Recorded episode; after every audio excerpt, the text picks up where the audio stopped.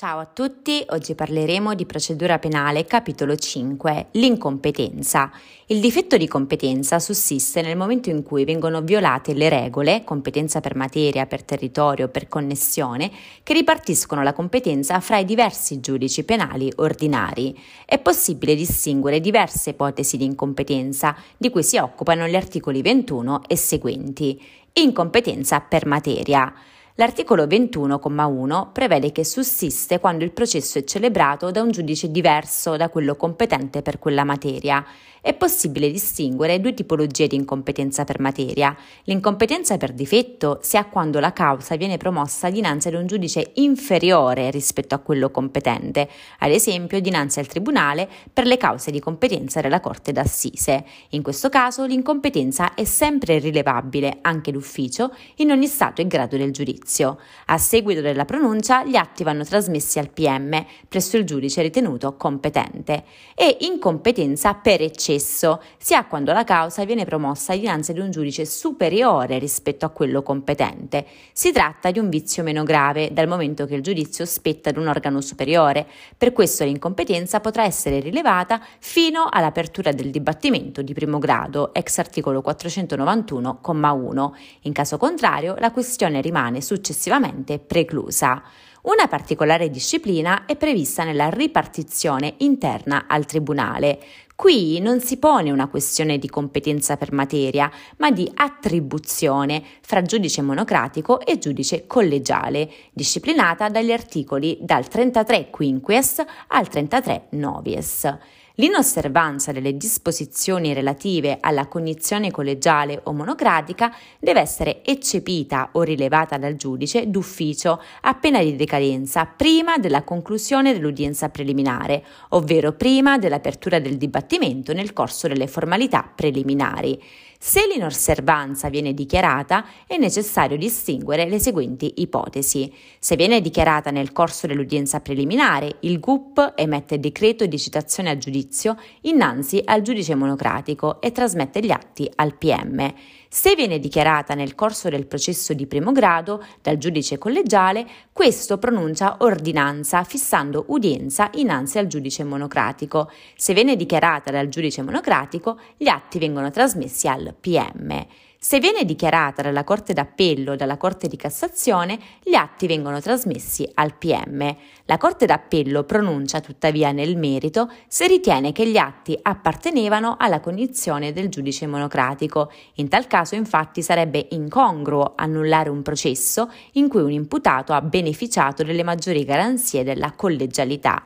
L'inosservanza delle disposizioni sulla composizione collegiale o monocratica del Tribunale non determinano l'invalidità degli atti del procedimento né l'inutilizzabilità delle prove già acquisite.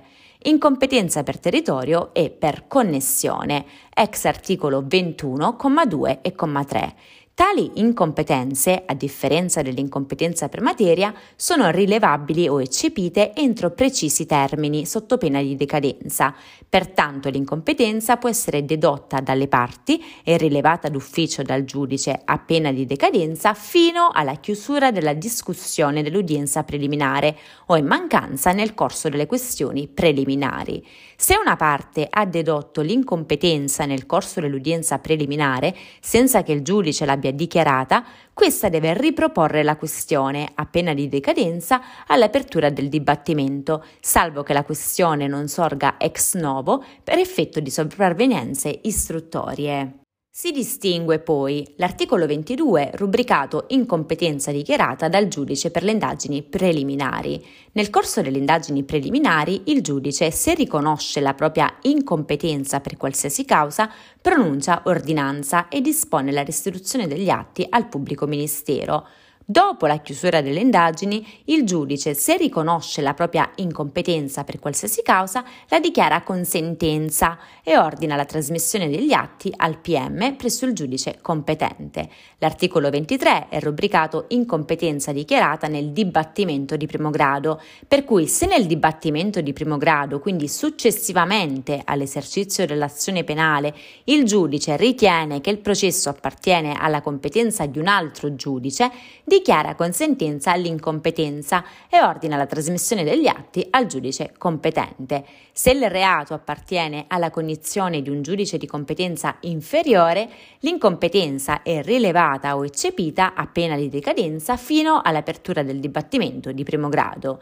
L'articolo 24 concerne le decisioni del giudice di appello sulla competenza, per cui se la questione relativa alla competenza è proposta dinanzi al giudice d'appello, bisogna distinguere se la questione riguarda un'ipotesi di incompetenza per materia in difetto, incompetenza per territorio o per connessione, il giudice d'appello andrà ad annullare la decisione impugnata, restituendo gli atti al PM presso il giudice di primo grado ritenuto competente, purché l'incompetenza sia stata eccepita a norma dell'articolo 21 e l'eccezione sia stata riproposta nei motivi di appello.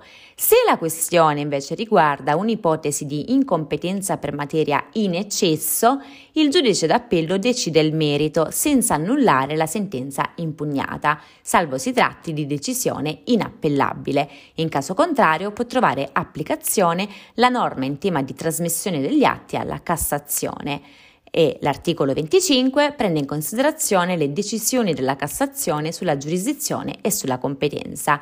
La Cassazione pronuncia sentenza di annullamento con rinvio al giudice competente e la sua decisione è vincolante, salvo che risultino nuovi fatti da cui derivi la competenza per materia di un giudice superiore o un diverso assetto della giurisdizione o della competenza. Ex articolo 26 le prove acquisite dal giudice incompetente restano efficaci. Ex articolo 27 le misure cautelari conservano efficacia provvisoria limitata a 20 giorni dall'ordinanza di trasmissione degli atti, termine entro il quale il giudice competente può eventualmente disporre la rinnovazione delle misure stesse.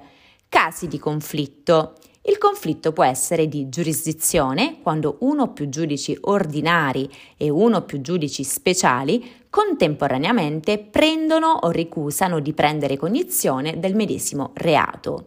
Di competenza, quando due o più giudici ordinari contemporaneamente prendono o ricusano di prendere cognizione dello stesso reato, si configura un conflitto negativo quando due o più giudici contemporaneamente rifiutano di prendere cognizione del medesimo reato, è un conflitto positivo, quando due o più giudici pretendono entrambi contemporaneamente di prendere cognizione del medesimo reato. La risoluzione del conflitto potrà avvenire in via preventiva, quando uno dei giudici in conflitto recede dalla posizione in origine assunta, dichiarando secondo il caso la propria competenza o incompetenza, oppure d'autorità con decisione della Corte di Cassazione, alla quale il giudice che leva il conflitto rimette gli atti con ordinanza. La sentenza della Cassazione ha autorità di cosa giudicata in ordine alla determinazione della competenza. Per oggi è tutto, al prossimo capitolo. Sappi che mi trovi anche su YouTube dove realizzo dei videocorsi riassuntivi di diritto, nonché su Instagram come la giurista social.